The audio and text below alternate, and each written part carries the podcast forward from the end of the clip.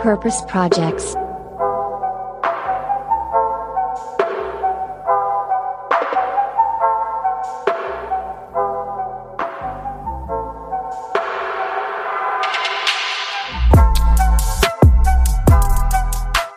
Herzlich willkommen zu einer brandneuen Folge von Purpose Projects, dem Podcast mit dem nachhaltig guten Stoff.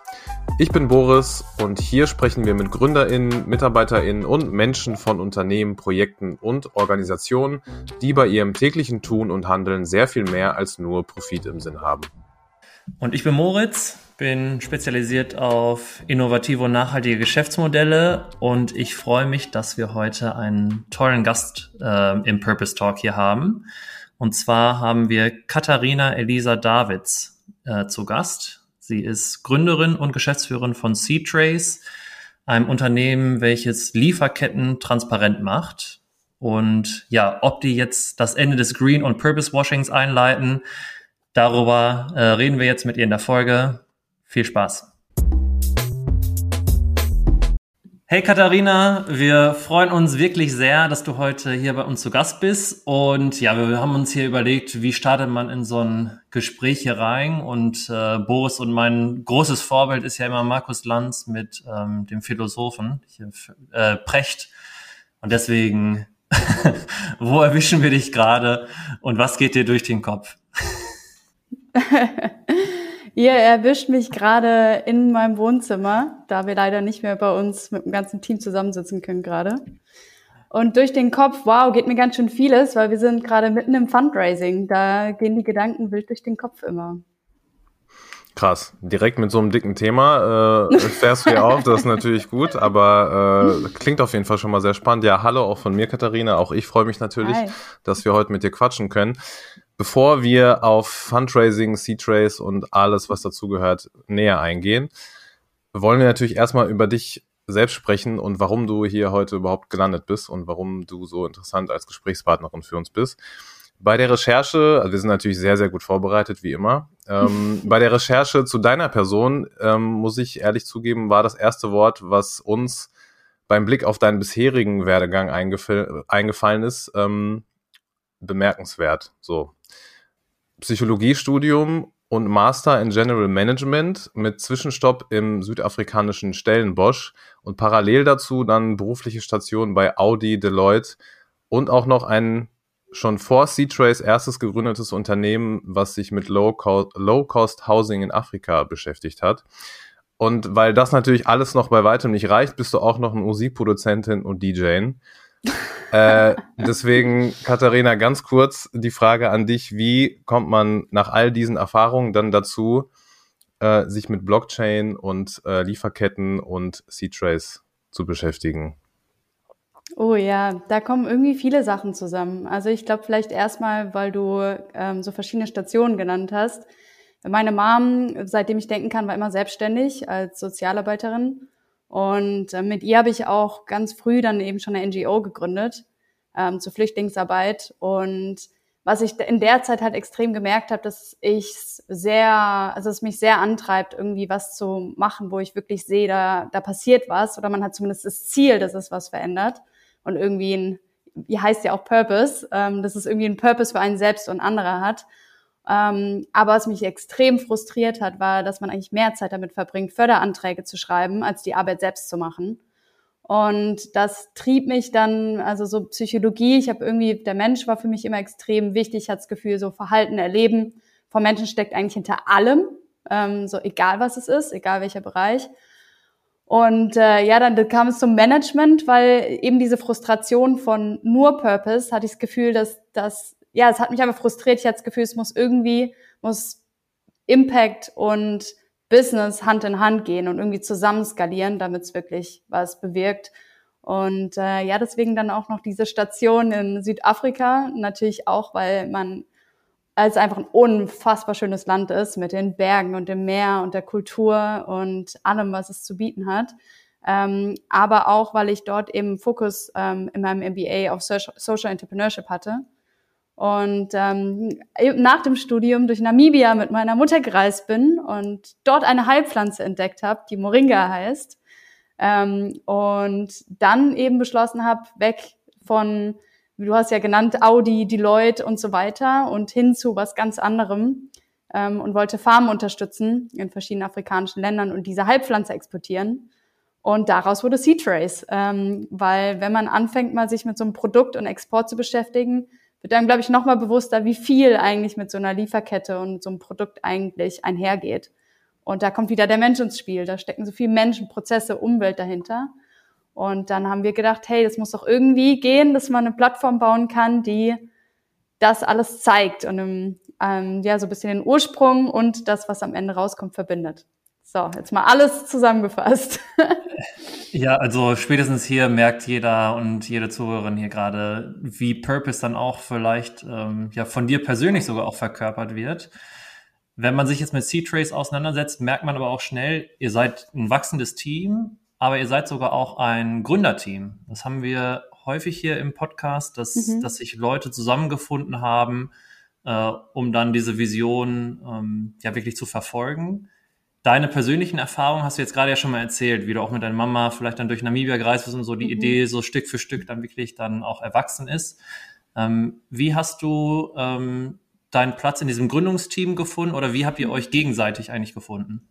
Ja, ja, das ist eigentlich ganz schön, weil ähm, wir sind insgesamt vier Gründer. Ähm, zusammen in der Geschäftsführung bin ich mit einer meiner ältesten Freundinnen, ähm, Anna Selina. Wir kennen uns schon seit über 20 Jahren ähm, also ein bisschen wie ihr, auch schon aus ganz frühen Zeiten. Und ähm, ja, sie war früher meine Nachbarin und äh, sie ist ein Ticken jünger als ich und irgendwie hatte ich schon immer im Kopf, sie will ich irgendwann mal äh, als an meiner Seite haben und musste mich noch ein bisschen gedulden, bis sie dann auch fertig ist. Ähm, und ja, dem anderen Mitgründer bin ich auf einem Open Air Festival über die ähm, über den Weg getanzt und wenn man dann ins Reden kommt und von ihm von meinen Ideen erzählt und er mir von seinen und dann ist er mit an Bord gesprungen. Und unseren vierten Mitgründer ähm, habe ich noch aus meinen Deloitte-Zeiten ähm, heimlich abgeworben.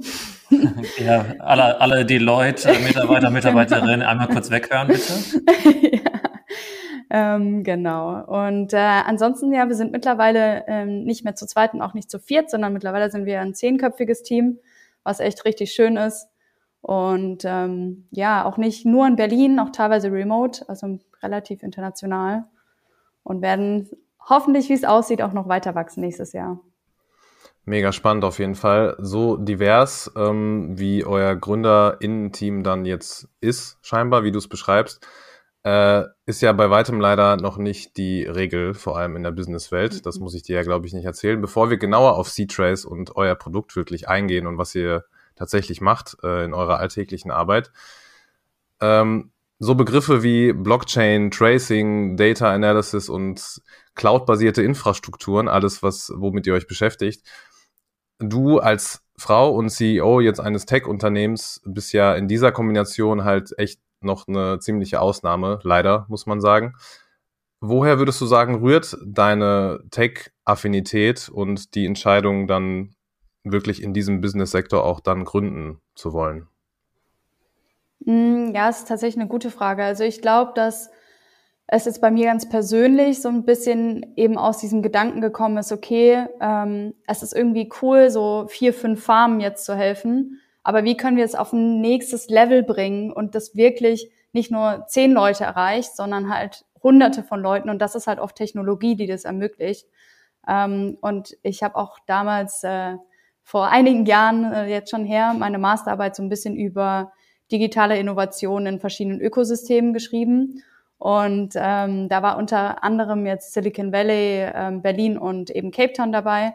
Und ich muss sagen, da hat mich auch wieder, ähm, haben mich auch wieder afrikanische Länder extrem inspiriert, weil oft überspringen die viele Schritte. Also zum Beispiel Mobile Banking sind die ja viel weiter als wir in Deutschland.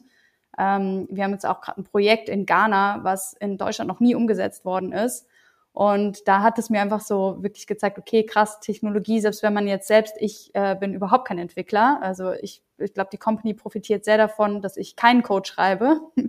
das übernehmen andere im Team aber wie viel es halt doch erreichen kann und dass man halt dafür gibt's halt Teams, ne, dass du selbst vielleicht nicht alles kannst, aber siehst, wie Dinge zusammenführen können und dann als äh, Kooperation kann man dann Schritt für Schritt das vorantreiben. Ja, ich glaube schon bei digitaler Innovation, da ist Moritz schon direkt das Herz aufgegangen. Im ersten Satz also habe ich auch gesehen. Ich, äh, ich komme hier aus dem Dauergrinsen nicht raus. Also Purpose, soziale Innovation, digitale Innovation. Äh, ja, das ist natürlich eine Menge bei, was, was mir persönlich jetzt äh, gefällt. Aber es geht hier heute um dich. Und ähm, da haben wir das beste Segment aller Zeiten. Das nennt sich Purpose Preguntas, wo wir so fünf schnelle Fragen einmal gerne mit dir besprechen wollen. Und ich mache mal direkt den Start. Wir, ähm, ja, heute ist, ist die Ampel äh, losgetreten. Wir sind äh, ja quasi am Ende des Jahres. War ein sehr verrücktes Jahr. Was ist denn für dich persönlich ja einer deiner Lieblingsmomente aus diesem Jahr gewesen?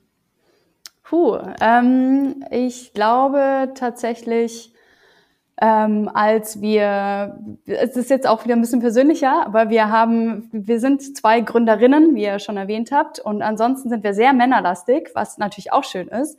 Aber wir haben eine Senior Frontend Entwicklerin geheiert, die unglaublich Gas gibt, richtig krass drauf hat. Und das ist einfach, ja, sind wir sehr, sehr froh drüber. Und das war ein schöner Moment, muss ich sagen. Ähm, so was Arbeit angeht, war das auf jeden Fall ein Highlight. Na, und ist das immer noch. Habt ihr auf jeden Fall, glaube ich, so ein Unicorn irgendwie gefunden äh, ja. auf der Welt. So, das ist krass, das hört man nicht oft. Hm. Ähm, mit der zweiten Frage würde ich mal weitermachen. Das ist vielleicht, vielleicht ein bisschen einfach zu beantworten, vielleicht auch nicht. Dein Lieblingsland in Afrika? Huhu, okay. Ähm, äh, meine zweite Heimat ist eigentlich Südafrika, ganz klar. Aber ich habe auch ein sehr kurzes Herz für Malawi. Ich habe noch nie so viele wahnsinnig herz, herzliche, offene Menschen, die so wenig haben und so viel teilen, getroffen.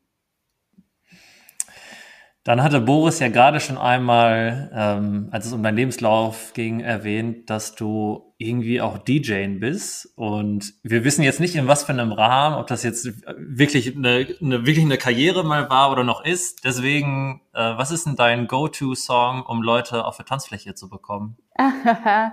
ähm, das ist tatsächlich, der heißt Tantra Sax. Also nicht Sex, sondern Tantra Sax. das kam überraschend schnell. Also das ist wirklich ein Go-To-Song, okay. Das ist wirklich, der bringt immer alle zum Ausstehen.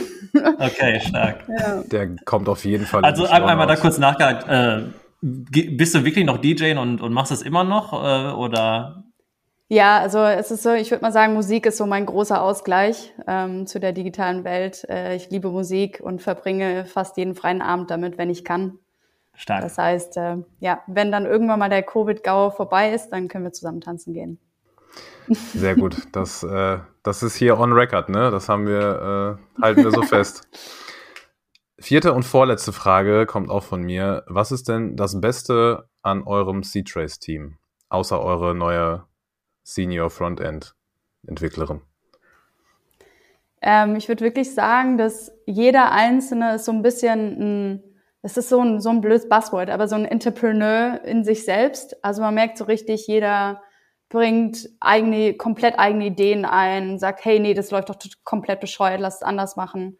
Also es ist wirklich, ähm, man sagt ja immer, es soll so sein, aber es ist wirklich irgendwie von Anfang an haben wir gesagt, äh, in Anführungsstrichen Scheiß auf Hierarchien, so jeder treibt seine Themen, seine Projekte und das ist schon richtig geil, das macht Laune, weil da hat man nicht das Gefühl, man muss irgendjemanden micromanagen oder überreden, was zu tun, sondern da ist einfach unglaublich viel Drive da und das ist, macht richtig Spaß. Das ist bestimmt auch kein Zufall bei einem Unternehmen wie C-Trace. Ich glaube, solche Talente zieht man da glaube ich, noch mal stärker an. Aber äh, ist ja hier die fünfte Frage. Und zwar, wir sind ein Podcast und ich weiß, du würdest jetzt gerne uns nennen, aber bitte nennen einen anderen Podcast. Und zwar, hast du eine Podcast-Empfehlung für unsere Zuhörer und Zuhörerinnen? Oh, okay. Ähm, ich äh, finde den, ich weiß nicht, ob ihr ihn kennt, Impact Hustler nicht schlecht. Den äh, gucke ich Nee, aber hört sich, an. hört sich professioneller an als wir. nee, das würde ich jetzt nicht so sagen. Muss ja okay. vorsichtig sein, was man äh, hier sagt. Und wenn man sich jetzt brennend für das Thema Blockchain interessiert, dann gibt's ein, ähm, wie heißt nochmal, Let's Talk Supply Chain. Das ist halt sehr spezifisch auf das Thema. Aber die mhm. sind immer sehr, die sehen es nicht so einseitig, würde ich sagen, weil Blockchain kann ja auch schon sehr, so ein Bast, also ist auch so ein, alle schreiben Blockchain und oft ist nichts dahinter oder macht überhaupt gar keinen Sinn und die sind nicht so, ähm, ich würde sagen, ja, sehen es auch mal ein bisschen aus einer anderen Perspektive. Das mag ich ganz gern. Sehr cool. Kommt auf jeden Fall auch mit in unsere Show Notes. Böse Zungen könnten jetzt behaupten, Tantra Sucks und Impact Hustler könnten irgendwas miteinander zu tun haben, aber das lassen wir jetzt einfach mal so stehen und unkommentiert. Wir wollen natürlich auch jetzt endlich mal über euch bei C-Trace quatschen und das, was ihr macht und die Probleme, die ihr bestmöglich ähm, ja, lösen wollt oder zumindest versuchen wollt zu lösen. Als ganz einfache Einstiegsfrage, was würdest du sagen, ist der jetzt schon viel zitierte Purpose oder auch Zweck, Sinnzweck oder auch die Existenz von C-Trace, wenn du das wirklich runterbrechen müsstest? Ähm, eigentlich wirklich wieder den Produkten, die wir alle, sei es Textilien, sei es Lebensmittel ähm, oder Kosmetik, wirklich die Geschichte hinter den Produkten wiederzugeben und den Ursprung mit dem Konsumenten zu verbinden. Ganz runtergebrochen. Ganz runtergebrochen. Das ist gut. Das ist äh, dann immer am einfachsten zu verstehen. Und damit es noch verständlicher wird für unsere Zuhörerinnen und Zuhörer, was würdest du sagen, wer sind denn dann so eure typischen Kunden, wenn es sowas gibt? Und ähm, warum arbeiten diese Kunden dann auch mit euch zusammen?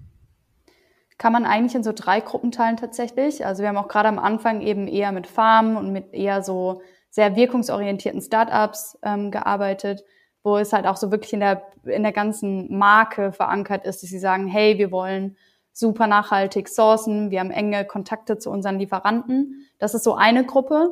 Ähm, die zweite Gruppe sind eher dann so Mittelständler, ähm, so Obst- und Gemüselieferanten, die irgendwie in vier Ländern aktiv sind oder so. Und dann gibt's natürlich die ganz großen. Das können dann Supermarktketten sein oder wirklich so große Marken wie Lind. Ähm, es gibt eigentlich so diese drei Gruppen, ja. Und warum sie mit uns zusammenarbeiten, ist ähm, auch, würde ich sagen, das sind so drei Hauptgründe. Also einerseits ist es halt, dass, glaube ich, schon einfach immer mehr ankommt, dass sich die Bedürfnisse von Konsumentinnen verändern und dass da einfach der Anspruch auch immer mehr anders ist und man mehr wissen will und auch wissen will, was für Einfluss die eigene Kaufentscheidung hat. Ähm, das zweite ist natürlich auch der rechtliche Druck. Ähm, da verändert sich's ähm, über die Jahre jetzt immer mehr. Und der dritte ist wirklich so auch aus internen Gründen, also Prozessoptimierung. Ich glaube, diese Strategie von Billigland zu Billigland zu hüpfen, die funktioniert immer weniger. Ähm, genau, sind eigentlich so die drei Gründe, die wir sehen, warum sie dann auch sagen, okay, hey, wir wollen mit euch zusammenarbeiten und das angehen, das Thema.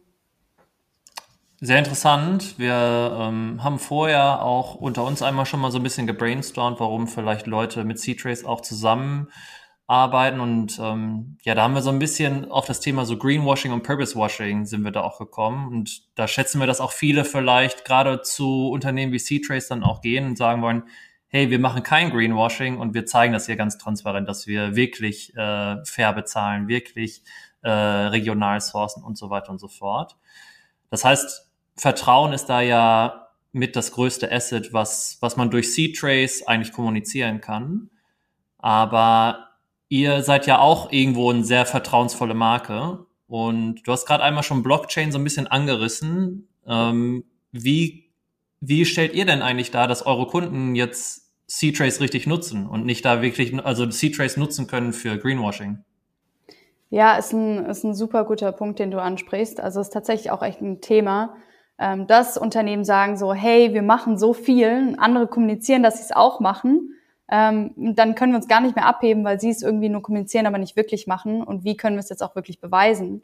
Ähm, und da gibt es eigentlich mehrere Ansätze. Also wir haben sozusagen einen Wirkungskatalog oder Wirkungsframework aufgebaut und arbeiten da sozusagen mit einerseits, wir unterscheiden es in Proof Points und Confirmed Claims. Es kann dann sowas sein wie Recyclable Material, das kann eben sein, wie du es gerade schon angesprochen hast, faire Bezahlung, ähm, können aber auch soziale, also sind dann immer soziale oder ökologische Wirkungsfaktoren. Und ähm, ein Weg, also weil du auch gerade nach Blockchain gefragt hattest, ist dann zum Beispiel wirklich in die Tiefe zu gehen. Also wir haben ein Projekt mit ähm, Anbauenden in Ghana und da haben wir wirklich gesagt, okay, ähm, wie können wir es nachweisen, dass jede einzelne Bezahlung an jeden einzelnen Anbauenden vor Ort wirklich getätigt worden ist und für die ähm, äh, die gegebene Anzahl oder die gegebene Kilogramm von Kakao ähm, auch dann der entsprechende Betrag bezahlt worden ist. Und da arbeiten wir jetzt in dem Fall zum Beispiel mit Blockchain. Ähm, ich kann auch in die Tiefe gehen, es wird dann vielleicht ein bisschen äh, detaillierter, aber ähm, da hilft, also in solchen Fällen hilft halt Blockchain wirklich zu sagen, keiner, der hinten dran in der Lieferkette kommt, egal ob ähm, jetzt ein großer Schokoladenproduzent oder so, keiner kann es mehr manipulieren. Ähm, diese Information kann nicht mehr von irgendjemandem angefasst werden. Ähm, und man kriegt halt die ganzen Informationen immer in Echtzeit und kann zum Beispiel auch als Konsument, Konsumentin dann wirklich die Schokolade in die Hand nehmen, die abscannen und sieht in Echtzeit, wie viel die anbauen und bezahlt wird. Und das ist schon cool. Ähm, ja. Würdest du denn sagen, ähm, also ist vielleicht auch nur unsere Wahrnehmung gewesen jetzt in der Vorbereitung und in der, in der Recherche vor unserem Gespräch, dass äh, der Schein vielleicht so ein bisschen trügt, dass es vor allem Unternehmen sind, jetzt eher aus dem, ich würde mal das jetzt Food-Sektor nennen, also alles, was mit Lebensmitteln und Nahrung zu tun hat. Ähm, als ein Beispiel, ihr arbeitet ja auch mit Conflict Food zum Beispiel zusammen, würdest du sagen, das ist dann, äh, das sieht dann irgendwie nur so von außen so aus? Oder äh, würdest du sagen, das ähm, fokussiert sich schon mehr so auf diesen Bereich, auf diesen Food-Sektor? Ähm, also wir haben vor allem jetzt selbst als C-Trace auf jeden Fall mit dem Fokus auf ähm, den Food-Sektor angefangen. Es kam halt auch daher, dass wir eben mit Moringa gestartet hatten und dann Farm und Produzenten und so weiter. Ähm, was wir gerade extrem merken, ist Textil ähm, sowieso, aber dass auch Kosmetik immer stärker an uns herantritt und sagt, hey, wir wollen irgendwie mehr machen und wir sind aber total überfordert, weil bei Kosmetik kommt ja nochmal diese Komplexität rein. Du hast oft irgendwie 120 ähm, Inhaltsstoffe, die alle irgendwelche Nummern haben, die kein Mensch versteht, ähm, irgendwelche verschiedenen Prozesse durchlaufen. Und da haben wir zum Beispiel angefangen zu sagen, ihr hattet ja auch das Thema Greenwashing ähm, angesprochen. Es ist völlig normal in dieser Thematik, dass man nicht über Nacht 100% transparent sein kann, 100% nachhaltig sein kann. Gerade große Konzerne, die es seit Jahren auf dem Markt gibt.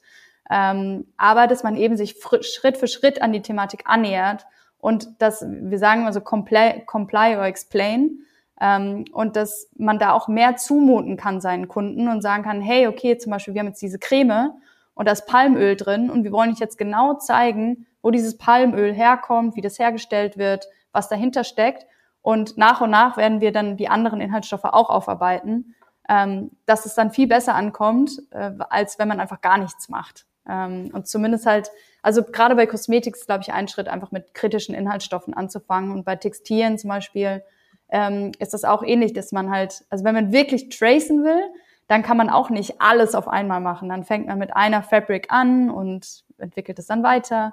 Ja, ich denke, ein Riesenstichwort ist einfach dieses irgendwo anfangen und sich dann weiterarbeiten. Ja, da gibst du sehr, sehr wichtige Insights, vor allem jetzt gerade auch sogar für mich in der Situation. Ähm, ich habe es in der letzten Purpose Radar Folge mit der Alex, die jetzt neu auch in unserem Team ist, äh, einmal erwähnt. Ich ähm, arbeite gerade daran, selber als Gründer von einem Purpose Project ähm, ja was auf die Beine zu stellen. Und da habe ich genau diese Schwierigkeit, die du gerade ansprichst, ähm, ja in dieser Woche zum Beispiel. Also ähm, wo fange ich eigentlich an? Ich kann nicht von Anfang an die, die gesamte Lieferkette äh, nachhaltig gestalten. Was ist das Wichtigste gerade? Und da gehe ich, glaube ich, gerade schon so den Weg, den du auch so gerade angerissen hast. Aber ich weiß, dass ganz viele andere Gründer und Gründerinnen gerade auch zuhören. Ähm, welche Tipps hast du denn vielleicht sonst noch äh, an die Gründer-Community, wenn es um das Thema Lieferkette geht? Ähm, ich denke, ein wichtiger Aspekt ist halt auch wirklich, dass man kommuniziert mit seinen Lieferanten und dass man halt vielleicht sowas wie einen Fragenkatalog entwickelt oder so, wo man halt direkt von Anfang an irgendwie Gefühl für bekommt, für jeden Einzelnen, mit dem man zusammenarbeitet. Weil oft merken wir, ähm, dass dann ein Akteur, in, zum Beispiel derjenige, der dann am Ende vertreibt oder ein finales Produkt hat, sagt, oh, okay, ich habe zwar jetzt die Motivation, aber Jetzt muss ich erstmal anfangen, an allen Punkten wieder anzuknüpfen und die haben dann oft auch nochmal einen vorgelagerten Akteur. Also ich glaube, je früher man anfängt, da wirklich so enge Beziehungen wie möglich mit seinen ganzen Partnern aufzubauen, desto einfacher wird das Ganze. Und ich glaube auch so ein bisschen zu sagen, hey, es ist okay, wenn ich eben anfange, ähm, also so ist auch unsere Plattform aufgebaut. Im ersten Schritt kannst du erstmal wirklich mappen, alle Informationen zusammentragen, dann kannst du eine Ebene tiefer gehen, Claims machen dann noch mal eine Ebene tiefer, wenn man kann und tracen. Also zu sagen, hey, ich fange jetzt erstmal irgendwo an, weil sonst fängt man oft gar nicht an. Ähm, ja, ich denke, das ist auf jeden Fall so der erste Schritt. Ein sicherlich anderes, äh, nicht minder äh, wichtiges Thema ist natürlich das Lieferkettengesetz. Äh, das sagen Womne, dass diesen Sommer ja auch endlich verabschiedet wurde und ähm, wenn wir richtig informiert sind, glaube ich, 2023 in Kraft treten soll. Und ähm, zunächst für Unternehmen mit mehr als 3000 Mitarbeiterinnen, ähm, was glaube ich für 900 knapp Unternehmen in Deutschland gilt und ab 24 für Unternehmen mit mehr als 1000 Mitarbeiterinnen und Mitarbeitern gilt. Unternehmen werden also quasi dazu verpflichtet, Verantwortung einfach wirklich für ihre gesamte Lieferkette vom Rohstoff bis zum fertigen Verkaufsprodukt zu übernehmen. Was würdest du sagen, bedeutet das konkret für eure Wachstumsstrategie bei C-Trace? Ja, ja, das, äh, das Lieferkettengesetz. Also ich, ähm, ich glaube, dass es halt gerade vor allem einen sehr starken Signaleffekt hat. Also dass einfach wahnsinnig viele Firmen, und das merken wir auch in Gesprächen, vor allem größere Firmen, ähm, die sich halt auch langsamer bewegen. Also so, ein, so eine sehr, sehr große internationale Firma, die kann halt nicht bis übermorgen plötzlich alle ihre Lieferantendaten irgendwie Open Source machen. Das ist ein Prozess, der sehr über Jahre sich eigentlich fast entwickeln muss. Und deswegen, ich glaube, aus meiner Perspektive, wenn ich dann höre, okay, ab 2023 so und so und ab 2026 dann Unternehmensgröße so und so, denke ich, Gott, viel zu langsam. Aber aus so einer, also durch die Gespräche mit auch vielen ähm, höheren C-Level-Managern oder so in diesen großen Unternehmen ist mir auch bewusst geworden, dass es halt für die auch echt ein Prozess ist, der Zeit braucht. Ähm, also ich glaube, für uns ist es vor allem gerade, weil es hat ja noch nicht so konkrete Auswirkungen. Aktuell muss man ja nur einen Schritt zurückgehen in der Lieferkette und gar nicht bis zum Ursprung. Ähm, aber über die Zeit wird es halt, glaube ich, immer, immer, also wird es definitiv immer strenger und dann eben auch kleinere Unternehmensgrößen.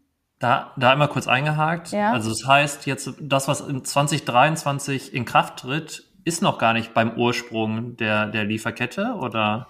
Also aktuell, ich hoffe, ich sage jetzt nichts Falsches, aber ein letzter Update, das ich gelesen habe, ist, dass die Unternehmen nur verantwortlich, also auch mit Strafgeldern nur verantwortlich gemacht werden können für den Lieferanten, der vor ihnen ist. Und nicht okay. komplett bis zum Ursprung zurück. Ja, wir hatten nämlich hier schon die, sofort eine Frage, so du beschäftigst dich sehr mit dem Thema, was würdest du daran verbessern? Ich schätze mal, das ist dann schon ein Punkt, wo du dir, dir strengere Auslegung auch von diesem Lieferkettengesetz erhofft hättest. Ja, auf jeden Fall. Also ich denke halt, ein Schritt zurück ist schon sehr seicht. Ähm, mhm. Und es ist halt so, und dann, also wenn man ein bisschen tiefer reingeht, das sind, ist ja vor allem an den Menschenrechten orientiert, was ja schon mal super ist. Ähm, aber wenn man sich die Formulierung durchliest, dann ist es halt oft so, sollte dem Prinzip folgen. Ähm, sollte, und wir wissen ja, wie das ist. Also, wenn man nicht wirklich Konsequenzen und die bekommt man wirklich, also, ja, bekommt man halt ja. nur für sehr eingeschränkte Maßnahmen, dann bewegt sich das halt sehr langsam. Und einmal im internationalen Vergleich gesprochen, ich habe irgendwie so im Hinterkopf, dass Frankreich irgendwie da schon mal tätig äh, war oder ist. Ähm, sind wir da irgendwie gerade First Mover oder ziehen wir gerade hinterher und es gibt ganz viele Länder, die schon Lieferkettengesetz haben? Ähm, nee, wir sind tatsächlich eine, also wir sind nicht First Mover, aber wir sind schon eher vorne mit dabei, was man schon fast sagen muss, leider. Okay. ähm, was mich sehr überrascht hat, ist, dass tatsächlich, was Transparenz und auch in Lieferketten angeht, nicht unbedingt nur aus rechtlichem Druck, sondern auch von Unternehmen und Konsumenten gefordert, in Italien sehr ähm, stark vertreten ist. Also bei jedem sechsten Produkt oder so fast ist es schon normal, dass man dann QR-Code findet. Ähm, die Statistik ist jetzt ein bisschen hochgegriffen, glaube ich, aber es ist auf jeden Fall sehr viel verbreiteter als in Deutschland. Ähm, da ja, passiert dann, schon mehr. Wenn du schon sagst, äh, dass es vor allem von den Konsumentinnen gefordert wird, hast du da irgendwie eine Prozent, so einen Prozentsatz, den du nennen kannst, wer überhaupt das Angebot von euch jetzt wirklich da auch nutzt?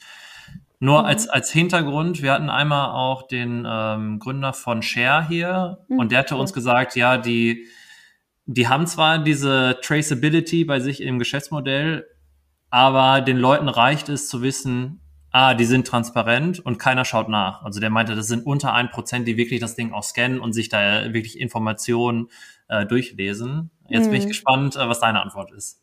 Ja, das ist so krass unterschiedlich, je nach unseren Kunden. Also ihr habt vorhin mal Conflict Food genannt. Und die sind, ähm, da muss man halt echt dazu sagen, um keine falschen äh, Erwartungen jetzt auch vielleicht bei manchen Zuhörenden äh, zu wecken. Die sind halt wahnsinnig stark in ihrer Marke, würde ich sagen, in ihrer Kundenbindung. Ähm, aber die haben es wirklich geschafft, mit den QR-Codes eine Scanrate von 11 Prozent zu erreichen. Und das ist extrem hoch. Also du hast ja gerade unter ein Prozent genannt. Und eigentlich ist der Industriestandard bei so QR-Code-Scanraten in dem Bereich ein Prozent. Ähm, also 11 Prozent ist schon echt, äh, haben sie echt einen guten Job gemacht.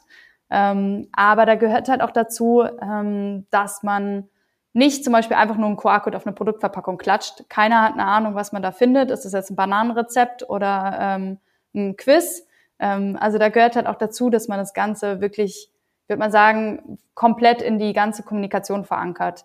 Also sei es jetzt eine Instagram-Story, die Website, ähm, Flyer, es einfach überall vertreten ist, dass man das, also was der Kunde überhaupt davon hat, wirklich zu interagieren. Ähm, aber ansonsten, was du gesagt hast mit der Signalwirkung, also wir haben auch mal eine Umfrage gemacht mit so 700 ähm, KonsumentInnen oder von der, so von der Zielgruppe in verschiedenen Altersgruppen. Und es haben tatsächlich super viele gesagt, wenn ich sehe, dass ich das einsehen könnte, reicht mir das schon. Oder sie würden es halt maximal einmal scannen und dann wissen sie ja und dann haben sie ein gutes Gefühl und dann brauchen sie es auch nicht mehr machen. Ähm, also ich glaube, da ist schon sehr viel so, wenn ich ein gutes Gefühl habe, dann reicht mir das auch schon. Ich will mich da nicht jeden Tag hinstellen und ja. Wir haben jetzt schon äh, im Verlauf des Gesprächs äh, heute schon mehrfach unsere lieben Zuhörerinnen und Zuhörer angesprochen und ähm, mitgenommen. Jetzt sind natürlich nicht nur Leute dabei, die uns zuhören und erst gründen wollen, sondern bestimmt auch schon welche, die es getan haben und Startups äh, haben oder kleinere Unternehmen, die natürlich jetzt sehr interessiert deinen Ausführungen bis jetzt gelauscht haben und äh, sich natürlich jetzt auch fragen, was würde es denn für mein Startup äh, für finanziellen Aufwand bedeuten, wenn ich mit C-Trace zusammenarbeiten wollen würde? Kannst du das irgendwie im Durchschnitt beziffern? Äh, willst du das überhaupt? Und äh, gibt es da irgendwie irgendwelche Infos für Menschen, die da draußen zuhören und interessiert wären an einer Zusammenarbeit mit euch? Ja, ich kann es ja mal grob ähm, umschreiben. Also wir haben, wir arbeiten mit einer monatlichen ähm, Gebühr und ähm, die geht dann, die hängt so ein bisschen davon ab, wie viele Produkte man macht, also für wie viele Produkte man in seine Lieferkette offenlegen will und die ganze Kommunikation mit uns erstellen und dann auch, wie tief man gehen möchte. Ähm, das heißt, wenn wir jetzt so ein Blockchain-Echtzeit-Tracing machen, dann ist das natürlich nochmal ein bisschen was anderes. Da gucken wir dann immer projektbasiert, weil wir jetzt zum Beispiel bei dem Projekt in Ghana, da mussten wir, ähm, da, da, wo wir jede einzelne Bezahlung nachweisen, ist dann ein bisschen anderes Projekt, als wenn man Plug and Play, sage ich mal, mit unserer Plattform arbeitet. Das heißt, am absolut Minimumgebühr fangen wir bei 159 Euro im Monat schon an. Ähm, das geht dann je nachdem eben, wie der Projektumfang ist ähm, und wie tief man geht, ähm, bis zu knapp 5000 Euro im Monat. Das heißt, ich würde mal sagen, mit fast jedem finden wir dann Weg. Sehr schön. Danke dir auch äh, für diese Offenheit. Äh, das ist nicht selbstverständlich, dass man äh, solche Infos und Zahlen hier ähm, preisgibt. Fragen müssen wir, das versuchen wir immer, also Versuch ist es immer wert, umso besser, dass du dann dich so offen zeigst oder ihr und äh, da kein Problem mit hast. Finanzen mussten wir natürlich äh, besprechen hier im Rahmen dieses Gesprächs. Das soll aber natürlich nicht die letzte Frage sein. Zu der kommen wir nämlich jetzt. Wir fragen jeden unserer Gäste, die wir einladen, natürlich auch ähm, oder befragen eher gesagt zu ihrem eigenen Purpose Radar. Nicht nur wir haben einen, sondern natürlich auch unsere Gäste, die sich auch in dieser sehr spannenden Bubble bewegen. Deshalb die letzte und abschließende Frage für heute an dich. Wen sollten wir und unsere Hörerinnen und Hörer denn folgen oder ähm, wen sollten wir mit im Fokus oder auf dem Radar haben, was Purpose betrifft, aus deiner Sicht? Mhm, okay. Ähm, da kommen jetzt ganz verschiedene Aspekte und Richtungen in den Kopf. Ähm, also wenn es jetzt zum Beispiel um eine, also ich hatte ja das Projekt in Ghana erwähnt und mich fasziniert wirklich da ähm, unser Partner Coa, der ist ein Coa Impact, ähm, wahnsinnig, weil die machen so, die machen einfach Arbeit anders. Ähm, man kann das Gleiche, also die nehmen quasi das Abfallprodukt von der Kakaopflanze, was sonst immer einfach nur im Abfall gelandet ist, haben Tausende von Farmern damit eine Lebensexistenz gegeben. Ähm, das finde ich schon sehr, sehr, sehr beeindruckend. Ähm, und ansonsten aus einem anderen Aspekt, wenn man sich jetzt besonders für das Thema Blockchain und vor allem nachhaltige Blockchain interessiert, dann würde ich Toppel empfehlen. Ähm, die haben auch einen Podcast und ähm, ja, da, da ist es halt einfach ähm, viele Startups, die in dem Bereich Lieferkettentransparenz sind, nutzen jetzt auch Blockchain und dann oft mit einem Fußabdruck, wo sich dann eigentlich selbst wieder komplett widerspricht. Ähm, das heißt, wenn man da Alternativen findet, ist das, glaube ich, einfach cool, dass man sie trotzdem fürs Thema nutzen kann. Ähm, ja, das wären, glaube ich, so die ersten, die mir in den Kopf kommen. Super, Katharina. Also dann bleibt es äh, mir nur noch übrig, ähm, im Namen von uns beiden einmal ja herzlich uns zu bedanken bei dir. Das war äh, eine wirklich sehr informative, aber auch irgendwie eine sehr herzliche Folge. Äh, ich freue mich, dass du dabei warst und ich bin mir ganz sicher, dass viele Leute jetzt äh, C-Trace auch abchecken. Ich hoffe, dass ähm, ja ihr euren Purpose wirklich dann auch verwirklicht, indem ihr jetzt sage ich mal vor allem mal für die deutschen Startups das immer mehr ausrollt, die Mittelständler mitnimmt und dann die, die Big Corporates dann natürlich äh, äh, auch dann nachziehen. Deswegen danke an eure Arbeit und danke, dass du hier warst. Vielen, vielen Dank an euch. Hat auf jeden Fall Spaß gemacht, mit euch zu reden. Danke, Katharina. Ciao. Ciao. Ja, Boris, endlich äh, bist du mal hier wieder am Start und ich freue mich richtig, dass wir mal eine Folge wieder aufgenommen haben. Genau, so sieht's aus. Back Like I Never Left. Kurzer, äh, kurzer, äh, wie, wie, soll ich das nennen?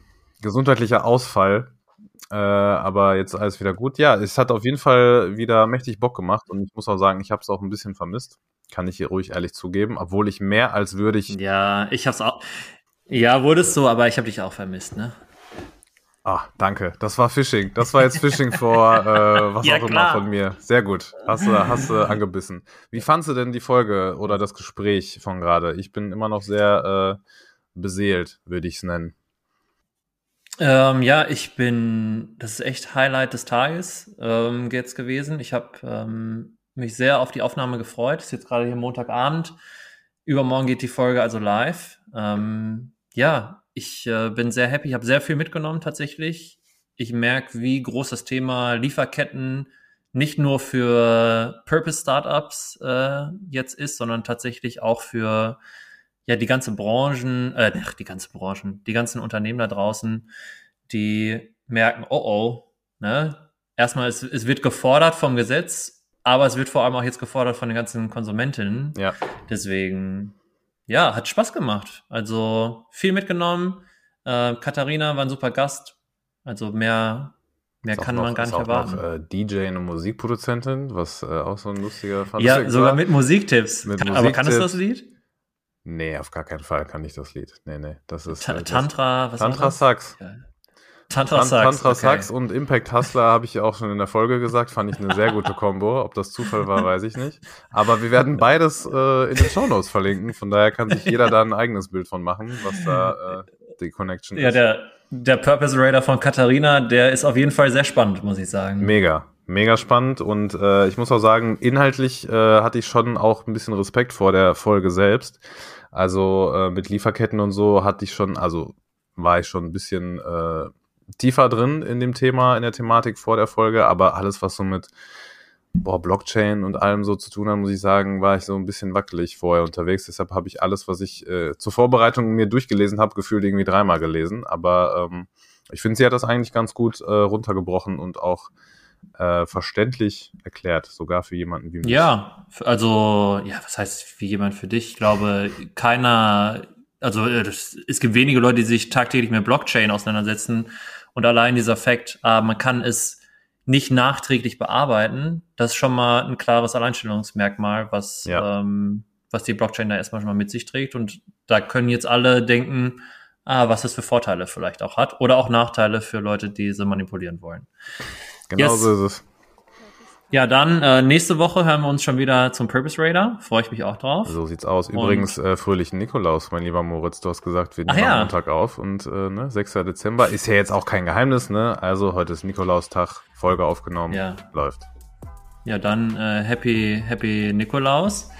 Und für alle, die jetzt gerade zuhören und sich denken, wann hören die endlich hier diese Folge auf? Wer hat jetzt gerade schon hier einen schönen Sound? Die Musik läuft schon viel zu lang und wir labern yes. immer noch. Genau, dann ähm, ist das euer Aufruf, uns zu abonnieren. Äh, teilt die Folge und geht vor allem mal bei C-Trace äh, auf die Accounts, folgt denen auch und bis zum nächsten Mal. Bis zur nächsten Woche. Ciao, ciao.